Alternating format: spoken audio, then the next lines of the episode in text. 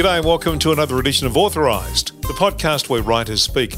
My name's Kevin Hillier, and it's with thanks to our very good podcast partners, that is CSCG. They're the people to talk to about your finances. Now, there's never actually a bad time to address what's going on in your financial situation or to take a bit of a, uh, you know, pull the handbrake up and have a look at where you're at, where you're heading, what you want to do. Uh, if your money's doing uh, what you want it to do, they're the people to talk to and they can help you uh, sort it all out, whether it's superannuation, whether it's life insurance, uh, whether it's mortgages, all those things that make up your financial portfolio, and we all have one. If you want it working at the very optimum for you, give the people at CSCG a call because they are terrific people and they know what they're talking about, have experts in all those fields. And there is uh, close to you as a telephone call, 9974 8333. Jump on the website, cscg.com.au. Knockout is the name of the book I'm talking about this week, and the author is Grantlee Kieza. Grantlee's a prolific Australian author, written about all sorts of subjects, but boxing is one that is very near and dear to his heart. He's in the Boxing Hall of Fame himself, uh, has done a little bit of fighting, but mostly behind the scenes, uh, has some fascinating stories to tell, and a lot of them are in this book called Knockout Great Australian Boxing Stories. Let's let him tell you about uh, how he got into boxing and some of the great characters, very colourful characters that he's met over his time. Congratulations! It's a it's a terrific tomb. I guess is the is the best word I can use, and and encapsulates a hell of a lot about Australia's boxing history.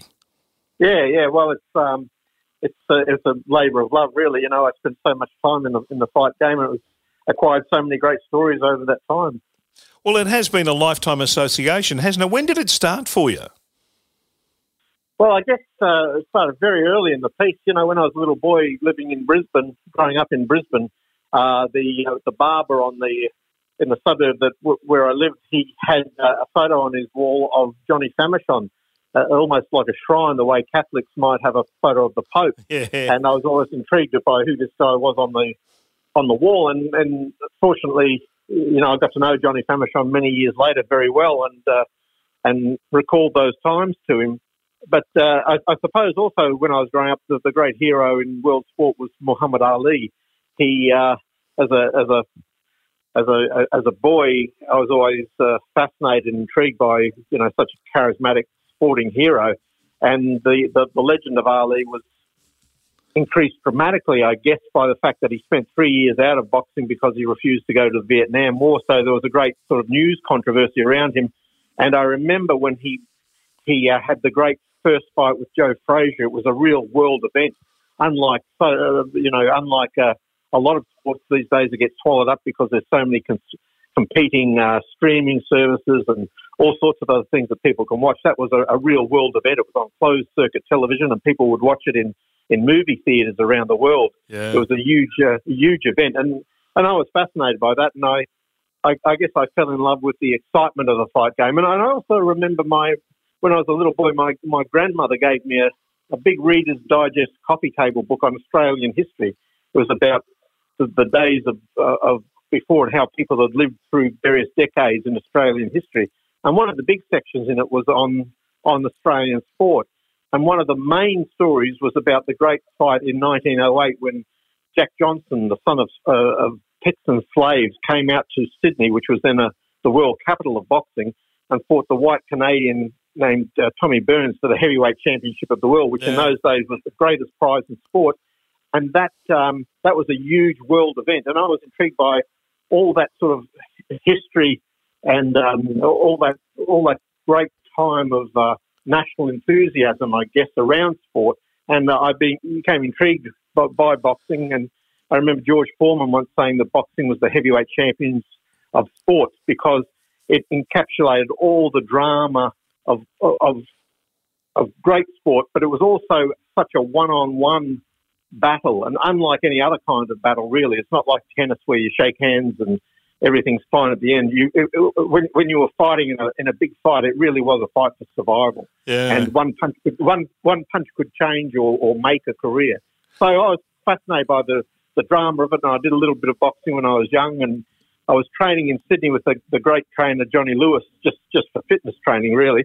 In the early 80s, and he had a young amateur named Jeff Fenech, who was the New South Wales flyweight champion at the time. Only had a few amateur fights, and we, of course, all became great friends. And and Johnny kind of uh, I think he saw some qualities in me that he liked to, to, to help him in the gym and to help him with his fighters. And fortunately, thanks to Johnny Lewis, the, the great fight trainer, I, I became his right hand man, and I went from being, uh, you know, just a, a shy kid who knew a little bit about boxing to within a couple of years, you know, in the middle of White Hart Lane in London, staring down Frank Bruno, you know, in a fight um, with, when when Joe Bugner fought Frank Bruno Yeah, White Hart Lane, well. forty thousand people. Yeah, you know, so I, I was transported into a whole different world of, of big time sports, and it was a fascinating ride. And you know, along the way, I acquired all these great great stories about boxing that I wanted to uh, put together in a book. Well, you've you've been a boxing promoter. You've been a, a you know a corner man for, for Johnny Lewis Yeah. and, and obviously for Jeff Fenech over many years. You've been a prolific writer about boxing. Uh, so you've seen it from and, and you've as you said done a little bit of boxing yourself. So you've seen it from every angle. Is there still the romance and the nobility about boxing from your point of view? Well, boxing is, is, is always about money, and so Yeah. it gets corrupted along the way in terms of there's a lot of hype surrounding boxing. Uh, you know, one of the things I, I never really liked about boxing is some fighters are persuaded. Sometimes they do the persuading; they want to stay in it uh, just just to make money. But often they have people around them who are who see them as, as cash cows. And I've seen a lot of fighters go beyond their use by date, and the dangers and the risks are uh, of, you know magnified when you get when when the aim of the, the sport is to hit each other in the head. I mean, it's it's a dangerous sport, and I, as I say, I was always fascinated by it. But I was also also conscious that I used to, uh, with most things, I, I used to ride. There was always almost a rider with it, saying, "Don't try this at home," you know. and, and I would hate to think that someone got hurt because they were drawn to boxing by me. But I, I, as a as a as a journalist and as a writer, I don't think there's ever been a sport that you could that you could cover with as much drama and excitement as, as boxing. I guess that's why it, it you know it's drawn such great literary figures over time, like Hemingway and Norman Mailer and, and Scott Fitzgerald. They're all fascinated by boxing. The same way that Hemingway, Hemingway was fascinated by bullfighting because all the emotions and all the fears and all the doubts all all get forced into one, and it's it's a one-on-one situation where the, the the fight to win the fight is the fight for survival. It's, there's no other sport as dramatic as boxing. I mean, you can watch a great football game, but in, in a football game, you've got a big team behind you backing you up, or you can watch a tennis game. But at the end of the tennis game, someone's not counted out on the on the canvas. So, you know, that's that's why I say it was always always a fascination to me. Uh, I think I think big business in many ways has has spoilt the romance a little bit, but Yeah. still, even these days, when there's a big fight on, um, you know, there's very little to uh, excite in sport the way that a, a big fight. I mean, like a, say when Mike when Mike Tyson was at his peak. These days, it's a little bit diluted because you have so many different champions. You have so many yeah. uh, different organisations. No one's really sure who the world world champion is. I mean, even in the heavyweight division now, you've got Tyson Fury who claims to be the champ. You've got Alexander Usyk from uh, Ukraine, who he, you know, he's got a couple of titles. It, it, it all gets very, very confusing. Uh, as in, in the days of Muhammad Ali, you really only had one heavyweight champion, and everyone knew who he was. Uh, in the book, you go through uh, the the uh, you know the decades and uh, and how, how boxing panned out in the decades, and there's you know other stories about you know, blokes like Tommy Raudonikis and and their Yeah. their dalliances with, with boxing, and uh, it, it it's uh, it's a bit like horse racing, isn't it? And you and you mentioned the money before, and, and that's the attraction, but it does it absolutely 100 percent involves and uh, and uh, attracts all walks of life. Yeah, it does. It's a real melting pot, isn't it? I mean, at, at the big fights back in the 60s and 70s and even to the 80s, you could have Kerry Packer, you know, ringside, and then you could have some some dodgy, you know, character on the other side of the ring. You know, it was real melting pot. Like a bit like greyhound racing. You know, a, a great um, a great American sports writer called Red Smith used to call it the boxing the red light district of sports, and it, it, it is. It attracts all different sorts of characters. But I guess that's why I was uh, I was fortunate to become involved with someone like Johnny Lewis. Uh, Johnny was never in it for the money. He trained, you know, he's Australia's most successful trainer. He trained Jeff Fenech, Kostya Tszyu, Jeff Harding. He trained six world champs. But his great passion was, was amateur boxing, and that's how he started with Jeff Fenech. He was Johnny was a sign writer by trade, and he used to train the kids at the gym after work. And just uh, because of Jeff Fenech's great success, it, it morphed into a, eventually a big business. Whereas because of Johnny's success with Jeff Fenech, Kostya Tszyu wanted to come and train with him. He was the world amateur champ. So then Johnny was training Tszyu, and then Jeff Harding was training with him, and uh, he was getting all these great champions. But uh, I, I, was very fortunate. I, I, was with, with characters who were very upright, and, and they were in the sport for the right motives. Johnny's main motive in, in, in training kids after the gym was genuinely to keep them off the streets and to give yeah. them some diversions and to keep them out of trouble. And uh, he, he was very, very successful with that. And he mentored so, you know, he mentored generations of, of young people to really make something of their lives.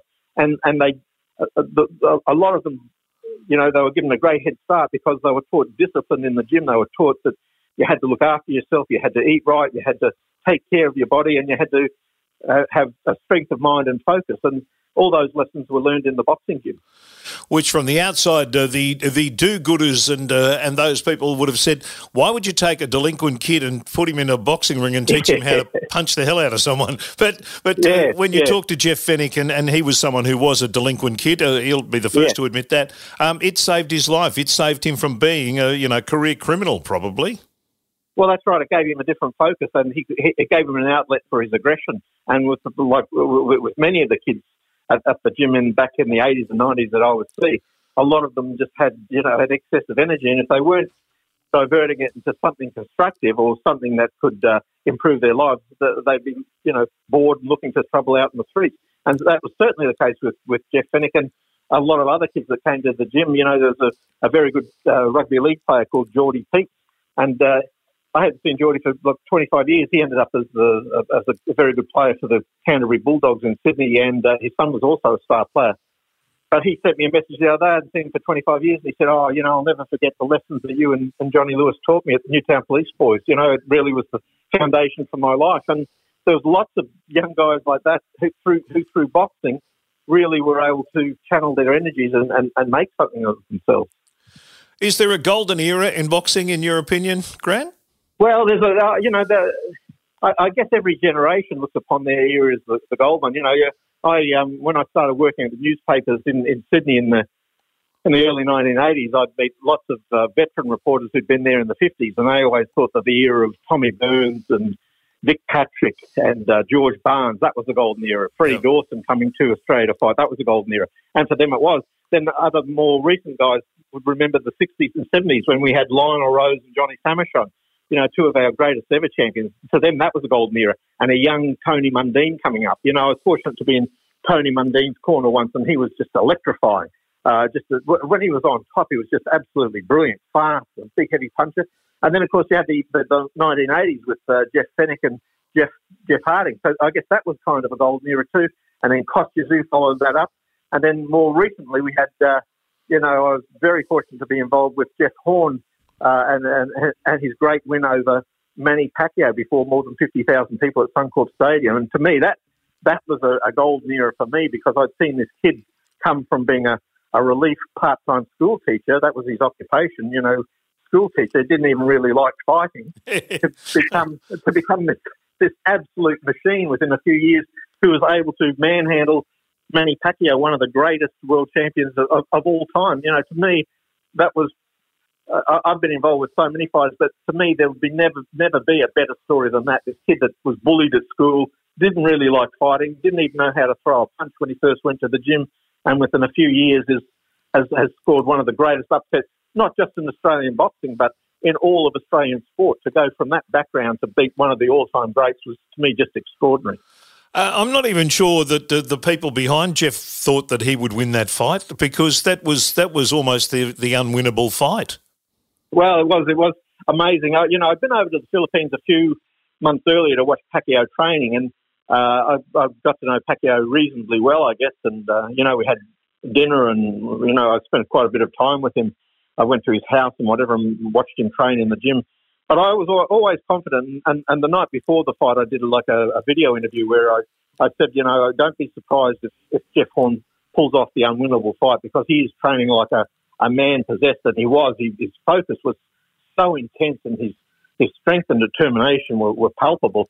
Whereas I'd been over to the Philippines and Manny Pacquiao, even though he trained long hours in the gym, he just didn't seem to have the focus that that uh, that uh, Jeff Jeff Horn did. And I remember a, a great thing that um, Glenn Rushton, Jeff's very astute trainer, said. He said, "You know, Manny Pacquiao is a great fighter, but he's in his late 30s now. He's uh, he's only got two arms, two legs. He can't beat Jeff with reputation. He can't beat Jeff with uh, with his fame. He's going to have to try and beat him with his fitness and his toughness. And he said, "I'll back Jeff Horn's fitness and toughness over Manny Pacquiao any day of the week." And that's exactly what happened. Jeff Vaughan was too tough and too fit for Manny Pacquiao, and he pulled off this incredible upset. And it was just to me, it was the to me it was really the crowning achievement, I guess, of my career as a sports writer to to have followed the kid's progress from when I first met him as a as a part time school teacher and part time boxer to, to pulling off that huge upset.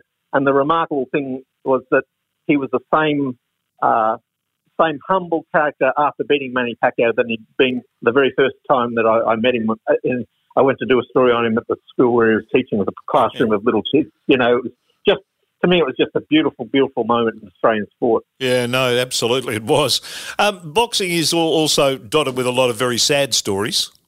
Yeah, very sad stories, and I've seen a lot of guys, a lot of guys who, unfortunately, you know, probably don't have the mental faculties that they had years earlier because uh, because of the fight game. It is a dangerous sport, and people get hurt doing it. They really do, and um, you know that's why I take my hat off to trainers who who tell their fighters when it's time to give it away.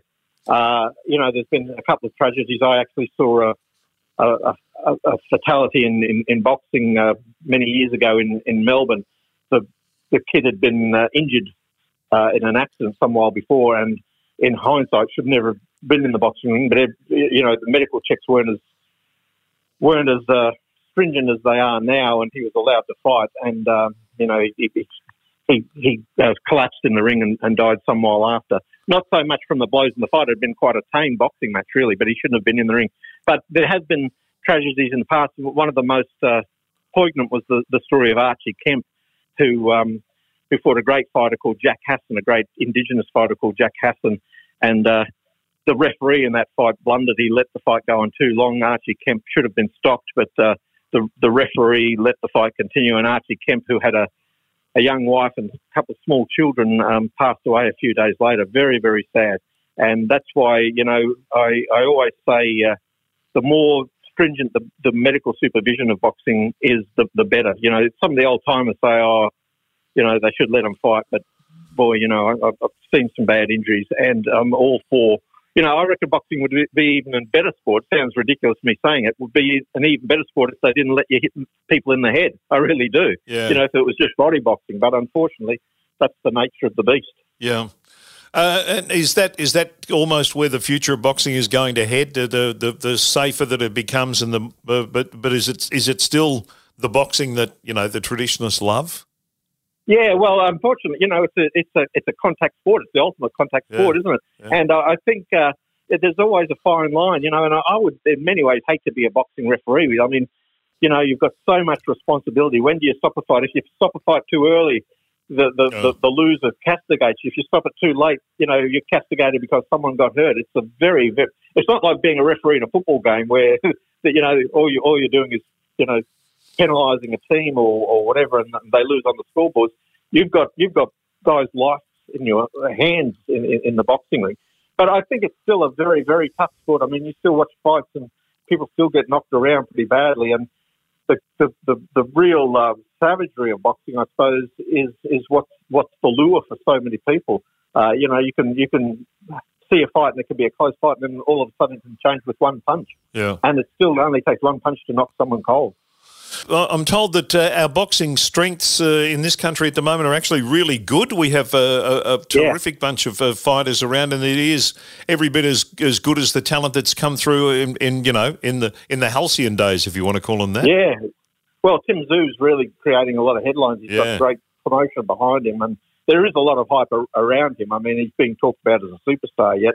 I don't think, personally, I don't think he's uh, he's yet reached that level on his performances. He's beaten a couple of good fighters, but he still hasn't done the things that his dad did. His dad beat some of the all-time greats, but he's certainly got a lot of uh, publicity, and he's certainly very confident, and he hasn't put a foot wrong as far as as his performances are concerned. Uh, and we've got some you know, really good up and coming fighters. We've got uh, Justis Huni, who's a really good heavyweight. We've got Demsey McKean, who's a world rated heavyweight, very good heavyweight. He's based over in Britain at the moment. Liam Paro is a, a really brilliant junior welterweight, really brilliant fighter. So we've got some really, really hot talent in this country, and we've also got some very, very good female fighters too. Yeah. I mean, uh, I'm not, I, I can't honestly say that I'm a great fan of female boxing. You know, I still, you know, I'm very much an old school traditionalist, so I really don't like seeing women punching on with each other. But we have got some really talented, talented female boxers. Uh, one called Ebanie Bridges, who's based over in the UK. I mean, she's uh, she's savage. She's uh, she's a really brilliant boxer, really brilliant. And I, am in, exactly the same camp as you. I'm still not accustomed to seeing two women stand in a ring and and, and fight, uh, and it, it, it's still it's still an uncomfortable feeling. Uh, and, and I'm, I'm sure I'm sure as time goes on, we'll we'll become more used to it and, and become more accustomed to it. But initially, it is it is just a really jarring uh, experience. Well, it's funny. In, in my book, I, I mentioned uh, the very first uh, record of, of women boxing in uh, in Australia. Two two women, very early colonial um, Sydney, the early very early 1800s, and the, the writer of the story was quite. Um, you could see he was uh, shuddering as he as he wrote it, but he wrote it in that very beautiful old fashioned English language about. Uh, the, the Irish girl putting the Murphy squeezes and, and, getting hit in the peepers and the snuff box, meaning the nose and all that sort of stuff. You know, so so women have been fighting in this country for a long, long time, and uh, uh and sports writers have been covering it.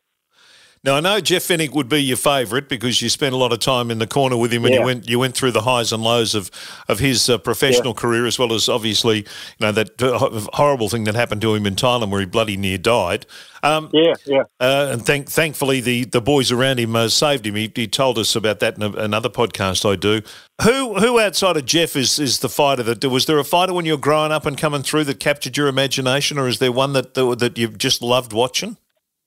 Probably my, my, my favourite all, all, time would have to be Lionel Rose. I'd say both as a story and uh, as, as a boxer. I got yeah. to know Lionel pretty well, and I, I got to know his trainer Jack Rennie very well. You know, I, I admired both of them. But I think the story of Lionel Rose is just such a magnificent sporting fable. You know, at, at, the age of 14 or 15, he was sleeping in a dirt floor humpy in a, a very isolated Aboriginal community called Jackson's Track in, in Gippsland in Victoria uh, you know, he's regularly eating possum and wallaby. Within a few years, he, he makes his very first trip outside of Australia. He goes to Tokyo, and it's only 20 years after the end of World War II, or just a bit more than 20 years after World War II. Uh, so, uh, you, you, know, the whole of Australia, which, who, who have experienced the horrors of World War II, are, are wishing him well. And he's, a, he's an Aboriginal kid. He's facing one of the greatest fighters of that era, a guy called Fighting Harada. Yep. Lionel's given absolutely no chance. He only got the fight because he, he came very cheap. He was willing to take the fight for virtually no money for the opportunity. And he, he gives the performance of a, of, of a, a generation. He outboxes Fighting Harada over 15 rounds, wins the world bantamweight title. You know, just extraordinary. He's still only 19 years of age. He comes back to Australia, and it's only one year after the, the census, uh, the, the, the referendum to um, include Aboriginal people in the census as part of the Australian population. So it's, it's a time when uh, Australia isn't really used to giving Aboriginal people accolades.